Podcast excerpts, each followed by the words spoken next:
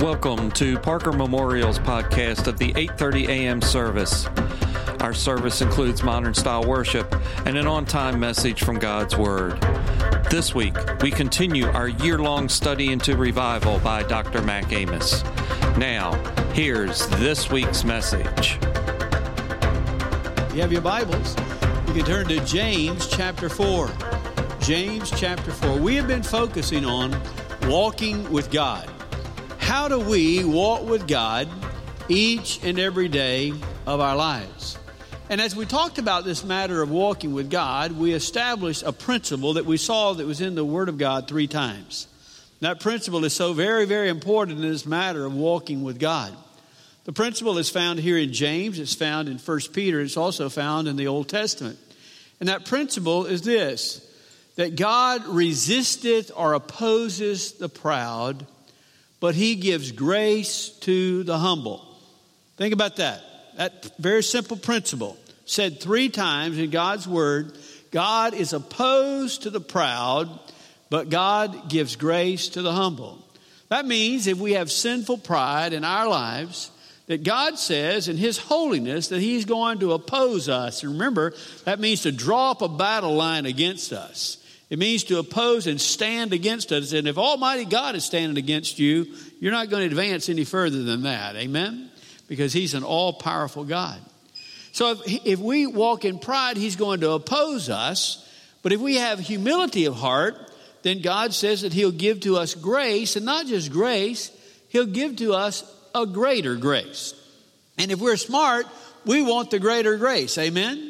I want the blessings and kindness and favor of God in my life. I don't want God to oppose me. I want to walk with God, not be resisted by God. So that principle we talked about. And then the next thing we did last week, we took a test. Because after we, we established that principle, I told you, I looked among you and I thought all of y'all were humble. I was the only prideful one of the bunch. So I could tell you felt real good about where you were, so I just simply asked if we could take a test. So we went into the passage that Jesus talked about, that story, the parable, as he talked about the Pharisee and the publican, the Pharisee being a picture of pride, the publican being a picture of humility. And we gave four characteristics. You remember that? The characteristics of pride is pride will not admit that it has a need. It will not admit that it has a need. The second thing is if it ever would admit it has a need, it thinks it can meet its own need. Don't need help from anybody else. I can do it all myself, trusting in myself that I am righteous. The third characteristic was pride views other people with contempt. If you have ever had the temptation to look down your nose at somebody, if you ever had the idea that you might think you're better than somebody because of whatever reason it might be, if you've ever had that creep into your heart and life, then that is a picture of pride. So that means that you struggle with pride. The fourth characteristic, then, you remember it? More interested in what people think than what God thinks. And if in your life you have ever allowed what people think to dictate what you do or what you don't do, because you're concerned about what somebody else is going to think more than you're concerned about what God's thinking, then that's pride in your life. So, whenever we laid out that test and we find what this pride is, I felt like most of us realize that we all struggle in somehow, in some way, with this sinful pride. So, because we do struggle with this sinful pride, there are times that God is going to oppose us. We don't want that to be in our lives. We want to have victory over that prideful heart. Amen? So that's what today is all about. It's really where we want to get to. We want to we want to find out how do you have victory over this prideful, sinful heart so that we can walk in humility and we can experience the greater grace of God. Where do you find the answer to how to have victory over that prideful heart? Well, you find it in the same passages where we looked at that principle in James and in First Peter. So we're going to talk about four things today the principle, all right? We're going to talk about the problem. Then we're going to talk about the power, and then we're going to talk about three glorious promises, all right? So you're going to need to write this down. You take notes, you're going to need to write it down because you're not going to remember. It. Do you realize that people only remember 50% of what they hear? Did y'all know that? And, and 20 and 24 hours after they hear it, they only remember about 33% of what they heard. That's why whenever I ask people during the middle of the week how they like that sermon, they got this fearful look that I might ask them what it was about. Because they don't remember what it was about. It was good, but they just don't remember what it was. Y'all know what I'm talking about? That's why you need to write it down. You're going to need it somewhere, all right?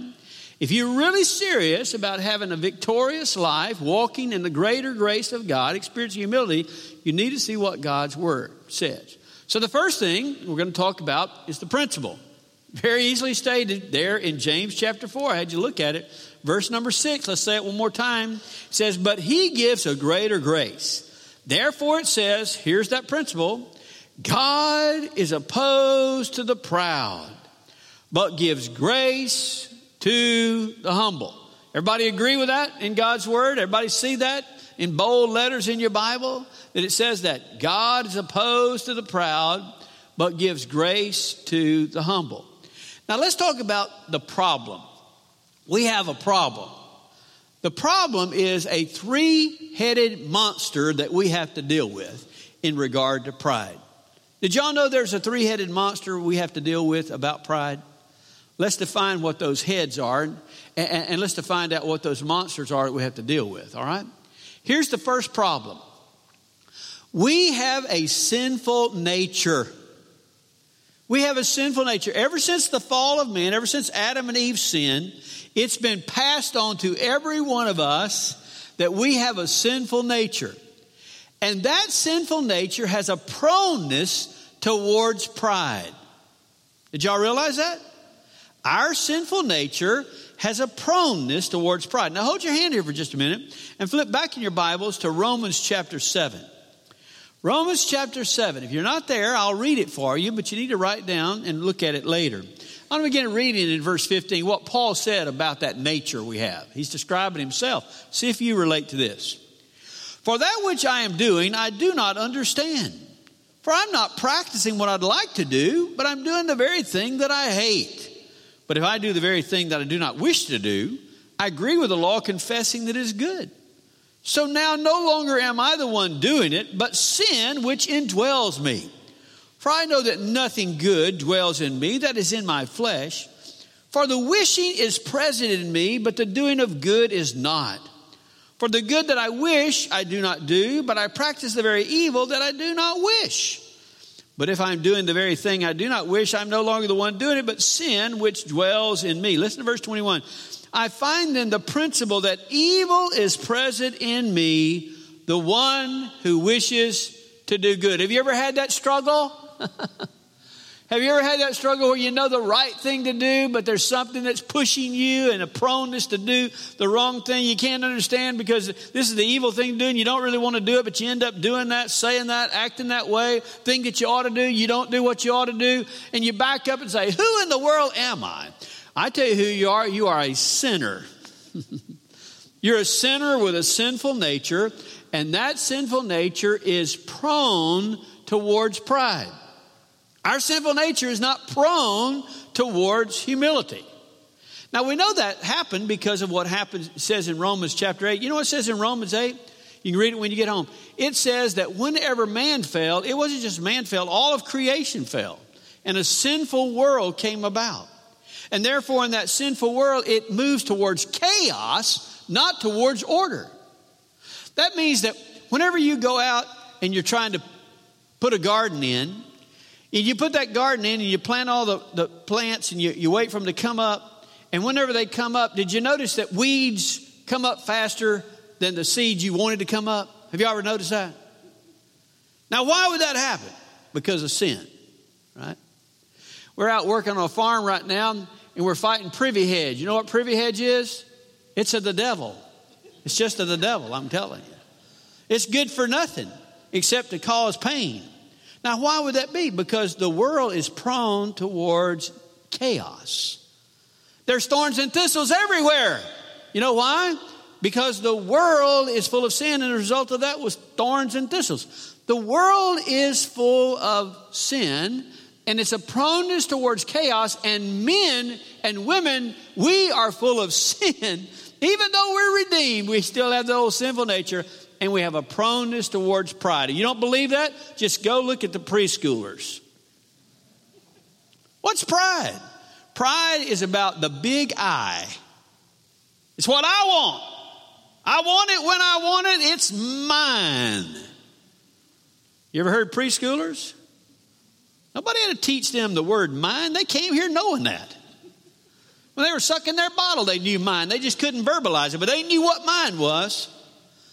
And one of the first things they learn is mine. This is mine. It's all about me.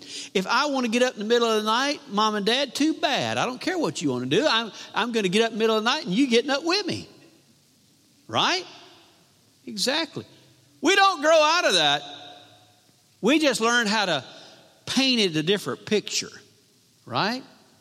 Because our source of quarrels among us, I'm sure none of you ever quarrel with anybody, but the source of quarrels among us is that our pleasure wage war with one another. You know what that means? What I want's not what you want, and we got a battle. And all of that's based on pride. So the first monster we got to deal with is our own sinful nature. That own, our own sinful nature that, that you wake up with every morning. You wake up with every morning. Every morning I get up, there's that old sinful nature again. I mean, you have to crucify it with Christ and it resurrects, doesn't it? You try to put it to death and it comes back. We have a problem. First part of that problem, that three headed monster, is that sinful nature within us. But there's a, I mean, there's a second problem. That second problem is this we live in a world, we live in a world that lives in pride. The, the world we live in is all about pride. It, the, the dominant characteristic of a sinful world is pride. You don't believe that? Listen to what he says in the book of Ephesians. This is the Apostle Paul. James is kind of the practical one, and Paul is more the theologian, and he describes about this part of the world and, and the sinful nature of the world and how it the characteristic of the world is pride. Listen what he says, verse Ephesians chapter 2, verse 2. And it says, verse 1 And you were dead in your trespasses and sin, in which you formerly walked according to the course of this world, according to the prince of the power of the air, of the spirit that is now working in the sons of disobedience. The sons of disobedience are all the people in the world who've not yet come and submitted themselves to Christ. And he says there's a spirit that used to be in you before you got saved, and it's working in the sons of disobedience, or it means it's working in the life of everybody else in the world who doesn't know Jesus. And you know what that spirit is? It's a spirit of pride. So when you're out there living in the world and rubbing shoulders with people, the dominant characteristic in their life is going to be sinful pride. It's not going to be humility. When you find humility, you're surprised by that. When you find humility, it's usually because Jesus come and redeem somebody from their prideful heart. But left to themselves, they are going to go towards pride. Pride, pride. So if you have pride and you're walking around with a bunch of people who live with the characteristic of pride, you understand how we fit in? How, that's something we have to overcome? Because if you walk in humility, you're gonna you're gonna swim upstream to what the world is doing. All right? That's the second monster, head of the monster. What's the third head? Here it is Old Satan. Yeah, he's real. Old Satan is the chief of the prideful. Remember, he's the first one who had pride that fell and when he fell, it created Satan. Lucifer became Satan. And he's been the prince of the power of the air. And he's been dominating this world ever since they gave him dominion. Thankful for what Jesus did. And one day Jesus is going to put him in the pit. Amen. But until he puts him in the pit, we're going to have to deal with old Satan. And I'll tell you what Satan does. Because he's the chief of the prideful, he is constantly encouraging and affirming every prideful act you do. He cheers you on.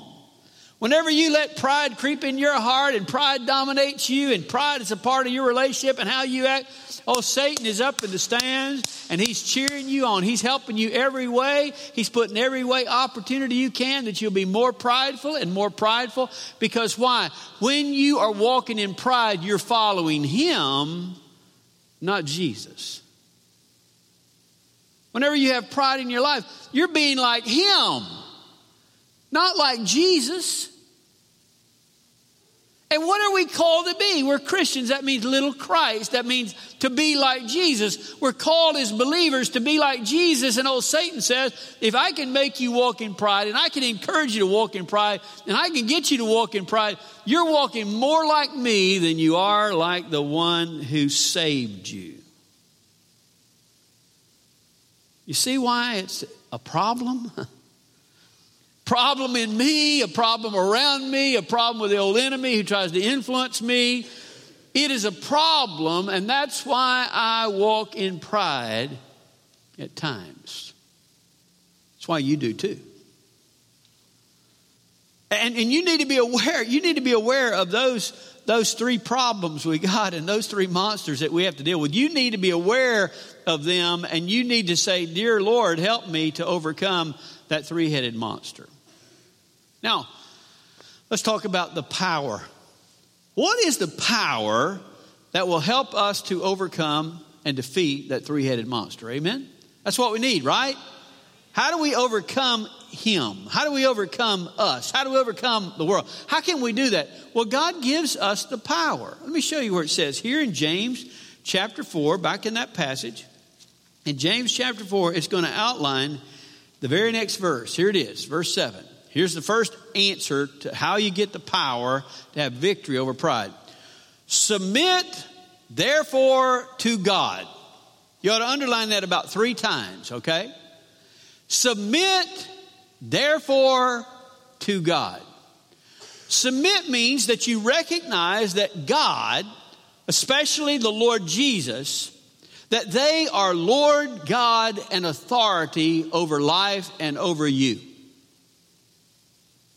I, I, hope that you remember that James is written to believers. So he's talking to believers. He's talking to people who've already given their heart to Jesus. I'm talking to many of you who've already given your heart to Jesus. So Jesus lives in your life. And whenever you accepted Jesus, you accepted him as Savior and Lord.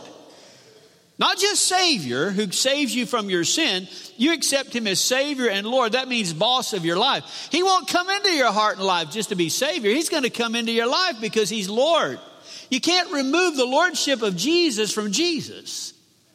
And if you know Jesus in your life, He is Savior and He is Lord, and you on that day submitted yourself to Him and said, I want you to be Lord or boss or ruler over my life. And you meant that. And that's why Jesus came into your heart life. If you didn't mean it, He knows the thought and intent of your heart. If you didn't mean it, He's not going to be fooled by you, but you meant it in your life. You wanted Him to come into your heart and life. And so He came and took residence in your life. And He's in there forever. He will never leave you nor forsake you. He's always in your life, but here's the question when He's in your life, are you allowing Him to be Lord over your life? Are you allowing Him to be who He is? Are you rebelling against His Lordship? Are you allowing Him to be the leader and guide of your life? That's what it means to submit to God. We must say before Almighty God, Dear God, I want you to be leader of my life. Lord, I want you to be Lord of my life. I want you to be in charge of my life. I'm tired of being in charge. I'm tired of making the decisions I've been making and making the mess I've been making. But I want you to be who you really are, not only in the world, but in my life. I want you to be Lord. That's what it means to submit. It means to bow before Him, recognizing who He is and letting Him be in you who He is. That's Lord of Lords and King of Kings. He is Lord of Lords and King of Kings, and you said you wanted to be in your life, and He needs to be in your life.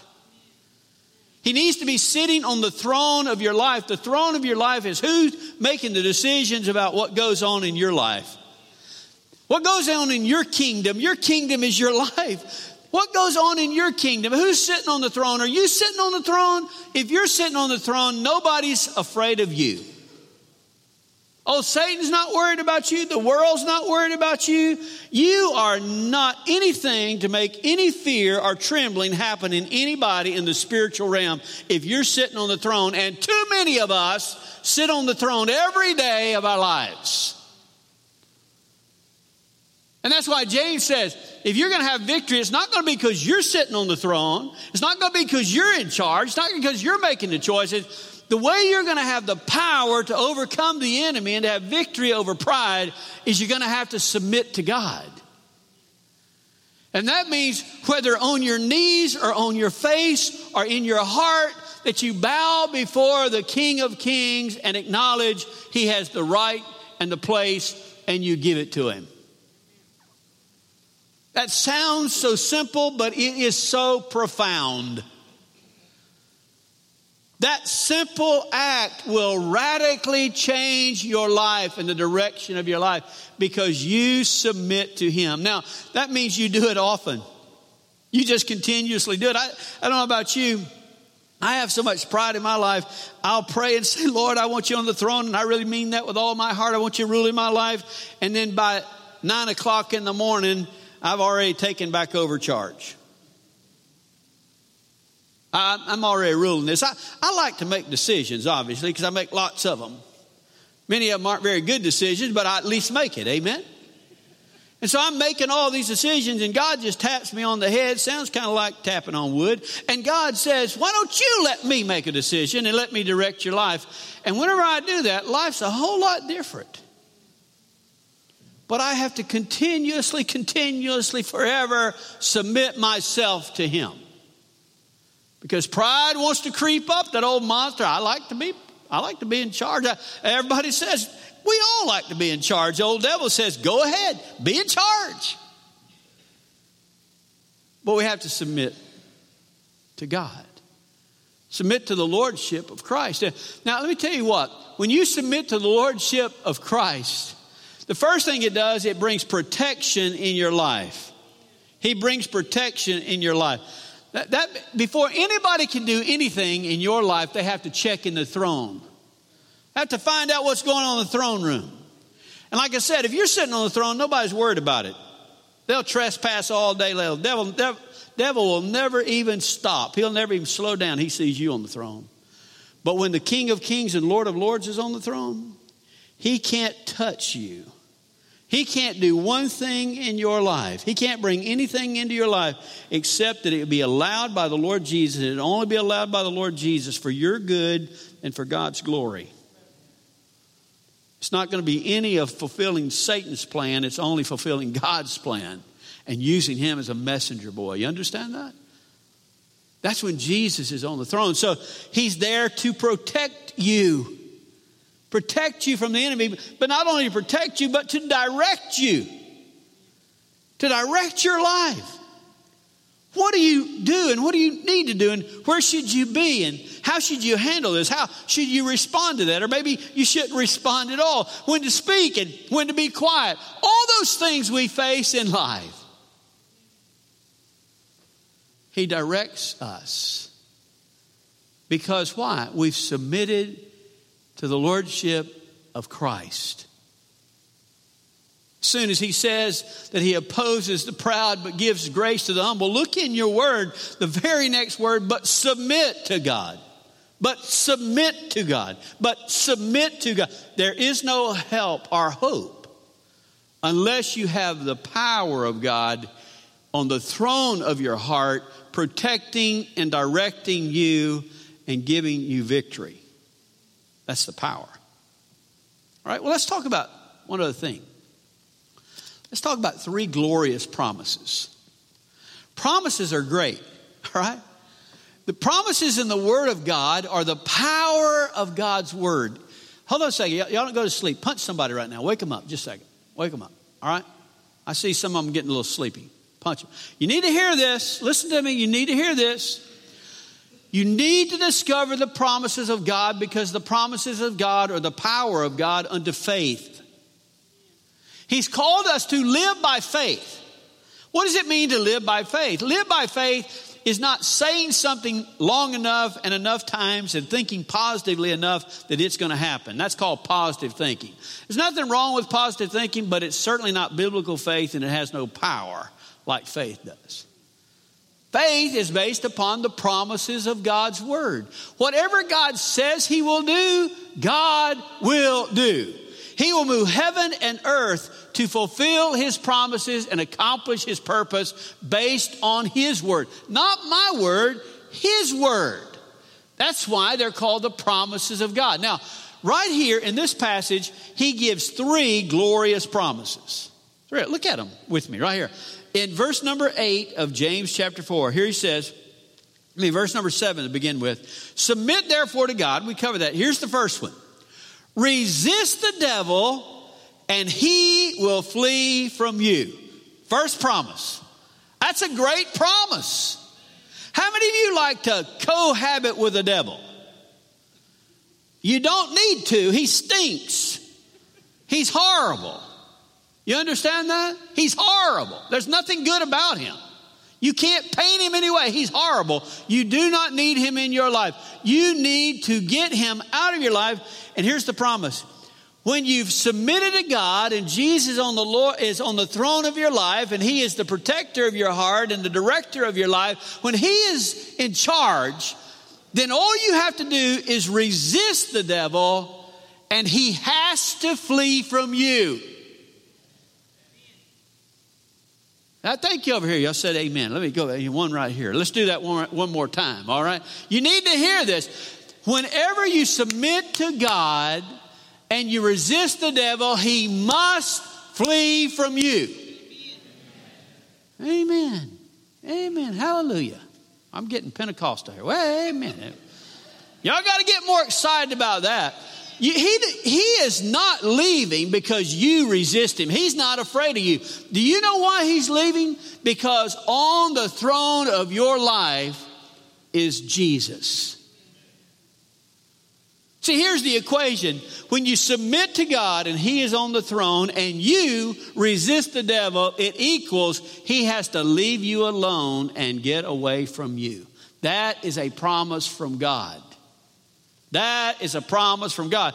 It's not, it's not that you think better or you feel better, you'll try harder. It's not anything based on it. It's based on God's word. So what do you do? The old devil. Satan, you have no right, you have no place. I resist you, I stand against you, and I call you a trespasser. And because Jesus is on the throne of my heart, you have no right, and you must leave, and he must depart. Not based on your prayer, not based on your faith, not based on anything else except the fact that you believe God's word and God's sitting on your throne and He gives you the power to have victory over that. That's the first promise. If that were the only promise, it's worth coming today, amen? Unless you just like fooling around with the devil, unless you just like him to cohabit with you, I'm here to tell you, you don't want that. You don't need that. And you don't have to have that if you'll resist him. God is the power, but you make the choice, and he has to leave. Here's the second promise, though. Verse number eight listen. Draw near to God, and he will draw near to you. Well, that's a great promise, amen? That's not just a statement, that's a promise in God's word. If you will choose that you want to draw near to God, then God's promise is God will draw near to you. Right? I've heard people say, Well, I feel like God is a million miles away. Do you know how to settle that? You know how to settle that? Draw near to God, and God has promised He will draw near to you. Do you know how close you can be to God? As close as you want to be. As close as you want to be. All you have to do is claim the promise. Somebody said, Well, I don't feel it in my heart. Don't worry about it. Don't worry about it. Feelings ain't got nothing to do with it. It's faith. Amen. And it's the promise of God. And all you have to do is say, God, based on your word, I'm choosing to draw near to you. I'm going to draw near to you. And I claim by faith that you have promised that you will draw near to me. I'm smelly and stinky, and you probably don't want to have nothing to do with me, but you, based on your word, you said that you would. Amen. Then the old father run out there to his stinky prodigal son who smelled like a pig. Whenever he's walking home, what did his son do? His son was drawing near to him. What did the father do? He went out and embraced him and kissed him and hugged him, put a robe on his back, ring on his fingers, sandals on his feet, killed a fatted calf. For my son who is dead is now alive. That's a picture of God Almighty. All he's waiting is for you to come home. Oh, devil's going to tell you he don't want you home. He don't like you anymore. That's all a lie. That is all a lie. Draw near to him, he'll draw near to you. Now, how do you draw near to God? That's a good question, right? It tells you right there in the next verse. This is, this is good preaching. This is good preaching because, because why? It's just the word of God. All I'm doing is, I'm, all I'm doing is just reading it to you, right? That, that, that's what it says in, in verse number eight draw near to God and he will draw near to you. Here it is. How do you draw near to God? Cleanse your hands. First thing it means clean up what you're doing. You're doing something wrong, stop doing it. If you're doing something wrong, just clean up your hands in the activity of your life. There are activities we do that are wrong. Stop it. Just stop it. And, and then it turns around and it says not only that you're to cleanse your hands, you sinners, but purify your hearts, you double minded. It's not enough just to stop what I'm doing. I've got to clean my heart. You know what my heart is? My heart is my mind, what I think. It's my emotions, what I feel. It's my will, what I choose. So clean up your heart. Clean up what you're feeling. Clean up what you're thinking. Clean up what you're choosing to do. Just clean it up. Don't be double minded. Don't think of the world and, and, and the things of God at the same time. Choose one mind. Amen. It's hard enough to deal with one mind. We sure can't handle two. Do not be double minded, but choose to clean up your act and get your heart right with God. That draws yourself near to God, and God has promised He will draw near to you. That's a great promise. Great. Here's the third promise, though. Verse number 10 Humble yourselves in the presence of the Lord, and He will exalt you. Hear that promise? All you have to do is humble yourself in the presence of the Lord. What is humility? I readily admit that I have a need. Lord, I know I can't meet my own need, so I'm trusting you to meet that need. And Lord, I don't look down on anybody else. I'm not criticizing anybody else. I'm not, I'm not worried about what somebody else is doing. I'm just looking at you and what you would think about me. Lord, I'm not interested in what people would think about me. I'm more interested in what you'd think about me. And I want to humble myself before you and recognize you as Almighty God and bow before you and submit myself myself to you. And Lord, you have promised that in due time you will exalt me. That you will lift me up, that you will do in me and bless in me all the things that you choose and what your will might be in my life. That's what, Lord, you have said that you will do for me. Another word for the greater grace of God. You have said that when I humble myself, I'll experience the greater grace of God. Wow. Those three promises can radically change your life and they're just in three verses of Scripture, one right after the other, promises of God of how to live, how to walk with God, how to be in humility of heart rather than full of pride, realizing the power of God is to submit to God. And whenever you'll do those things and claim those promises under submission of God, you will defeat that ugly three headed monster that is our sinful nature, the world we live in, and old Satan who tries to drag us down. It doesn't matter how fierce that three headed monster might be, it will be defeated. It will be defeated. Now, hold on a second. The devil doesn't want you to know what I just said, all right? The devil doesn't want you, and he certainly doesn't want you to do what I just said. Matter of fact, he's more concerned about you doing it than you knowing it. But if you will know it and you will do it, you will set him running. If you will know it and you will do it, you'll experience the greater grace of God. If you'll know it and you'll do it, you'll know what it is to walk with God. To walk with God on a daily basis. And I'll assure you one thing if you'll begin to live this, practice this, claim these promises, and walk this way, the old devil will be worried every time you wake up. When's the last time the devil got worried that you, you woke up? that you were out in the world? When's the last time you had to put more demons on you to try to pull you down because of the power that you're walking in your life? You say, Oh, Brother Mac, do you think that's really true? Oh, I know it's true. Remember the book of Acts? When those guys were casting out demons? And they didn't have the power of God. They didn't, they didn't know Jesus, Lord. They just saw what Paul and them were doing and, and, and, and what they were practicing. They decided they'd do that. You remember that? And then they call out these demons going to cast them out. You remember what the demons said? They said, We know Jesus and we know Paul, but who are you? And the demon jumped on them, beat the tar out of them, put it in southern lingo. And what was interesting about that? They know Jesus and they know Paul. I'm here to tell you, Jesus one thing, but every day Paul got up, those demons were weary. They were weary because they were having to work double time and triple time just to try to pull him down. It didn't matter if he was shipwrecked. It didn't matter if he was beaten with rods. It didn't matter if he was stoned to death. It didn't matter if he was thrown into prison. It didn't matter whatever. It didn't matter. Because he was going to make sure Jesus was on the throne. And when Jesus on the throne, he had a power to walk with God. Amen. Do you want to be such a person? That somebody knows you, not just in heaven, but they know you in the realm of darkness because they know that you're a force to be reckoned with, not because of you, but because you know how, what it is to let Jesus be Lord over your life.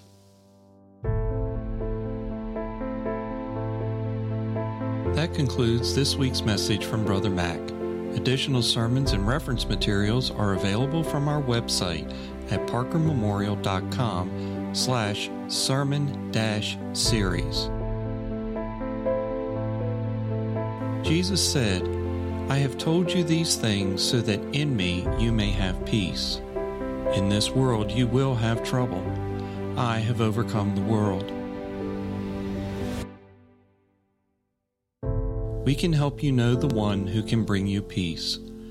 Find us on Facebook and Twitter at Parker Memorial Baptist Church, as well as our website at parkermemorial.com. May God bless you until we meet again.